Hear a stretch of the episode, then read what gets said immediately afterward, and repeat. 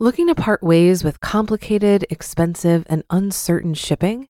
Then give your business the edge it needs with USPS Ground Advantage shipping from the United States Postal Service. Keep everything simple with clear, upfront pricing and no unexpected surcharges. Keep things affordable with some of the lowest prices out there. And keep it all reliable with on time ground shipments. It's time to turn shipping to your advantage. Learn how at usps.com/advantage. USPS Ground Advantage: simple, affordable, reliable. Mom deserves the best, and there's no better place to shop for Mother's Day than Whole Foods Market. They're your destination for unbeatable savings, from premium gifts to show-stopping flowers and irresistible desserts. Start by saving 33% with Prime on all body care and candles. Then get a 15-stem bunch of tulips for just $9.99 each with Prime. Round out Mom's menu with festive rosé, irresistible berry chantilly cake, and more special treats. Come celebrate Mother's Day at Whole Foods Market. This is Optimal Finance Daily, episode 163 The Best Place to Invest Your Money by Steve Pavlina of stevepavlina.com. Get ready to maximize your potential with Optimal Finance Daily, the podcast that brings you the best content in personal finance five days a week. Your optimal life awaits. Now, here's your host, Dan Warren. Hey everyone, welcome back to Optimal Finance Daily. Hope your week's going well. We've hit the midway point uh, if you're listening to this on the day that it was published.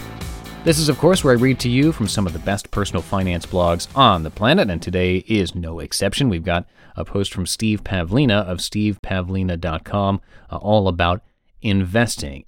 And why don't we keep this intro nice and short for you today and jump right into our post as we start optimizing your life. The Best Place to Invest Your Money by Steve Pavlina of stevepavlina.com.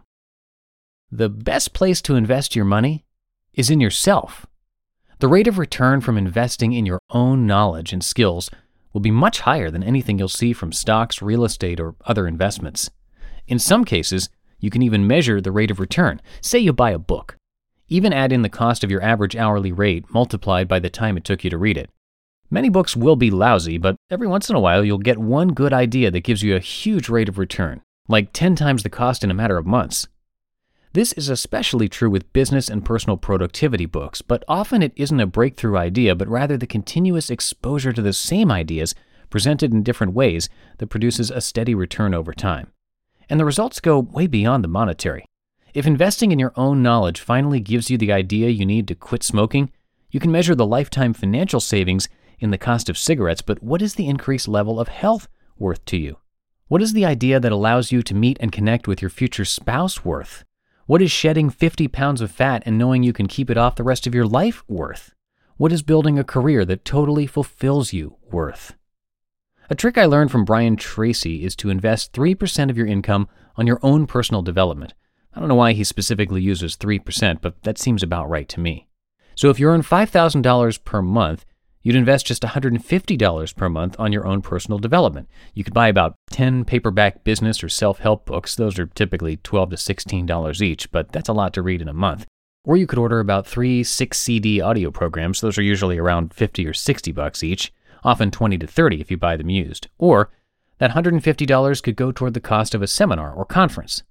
Most one day personal development seminars I'm familiar with are around $100, with three day or longer ones typically in the $200 to $600 range, although they can go much higher, well over $10,000.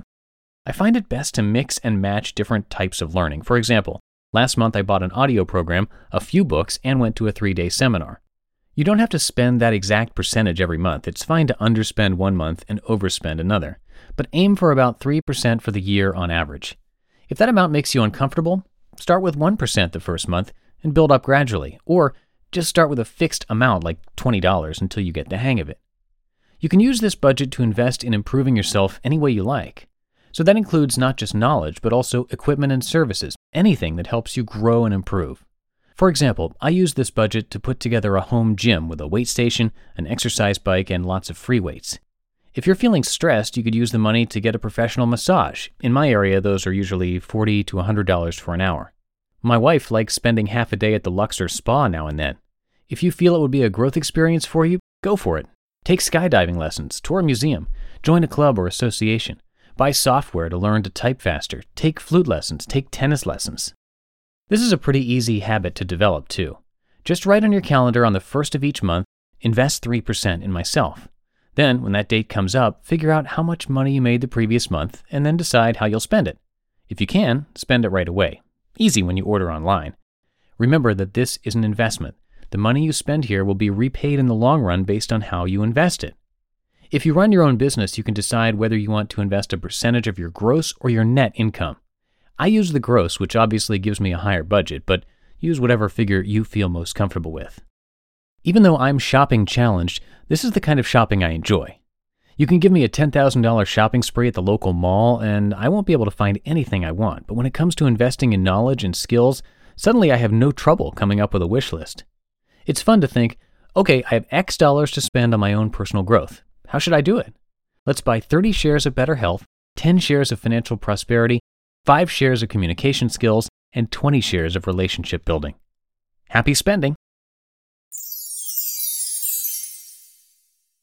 You just listened to the post titled The Best Place to Invest Your Money by Steve Pavlina of stevepavlina.com.